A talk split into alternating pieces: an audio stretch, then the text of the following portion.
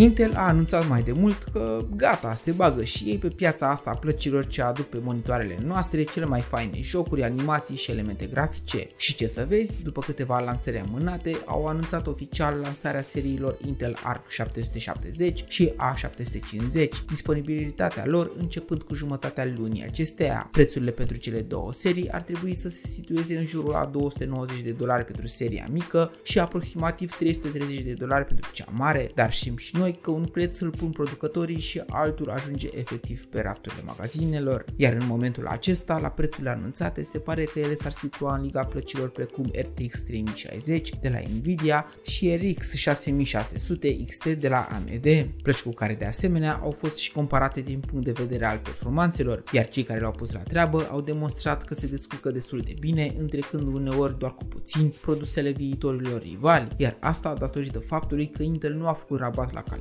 și a comandat procesoare custom pe 6 nanometri de la cel mai important producător de semiconductori, TSMC, și chiar dacă Intel s-a străduit cât a putut pe partea de hardware, în partea de optimizare software e clar că le lipsește experiența în categoria plăcilor video dedicate, pe când echipa verde și șcea roșie, culorile celor de la Nvidia și AMD, creează drivere și software care să optimizeze orice joc posibil pentru plăcile proprii apropiate de perfecțiune, noua echipă albastră a celor de la Intel au creat în momentul un software dedicat nu foarte bine pus la punct, cu destule de multe baguri ce aduc după sine tot felul de incompatibilități cu diverse alte programe, componente hardware și bineînțeles jocuri, mai ales pentru cele care nu rulează cu ajutorul DirectX 12. Însă pe partea de codecuri va veni cu un plus pentru cei ce editează video, ele având implementate decodarea nativă a formatului AV1, care va permite utilizarea fișierelor video cu o dimensiune mai mică, dar cu păstrarea calității înalte. Momentan o să le fie greu să spargă o piață unde Nvidia deja a anunțat noua serie 4000, despre care am aflat din episodul trecut că aduce performanțe aproape triple față de seria anterioară, iar AMD care a stat mereu foarte bine la raportul preț-calitate, Bogdame sunt, iar plăcile noi, Intel Arc, sunt momentan departe de a fi companionul ideal în lumea virtuală a jocurilor sau a graficii, dar e posibil, dacă îi se va da o șansă,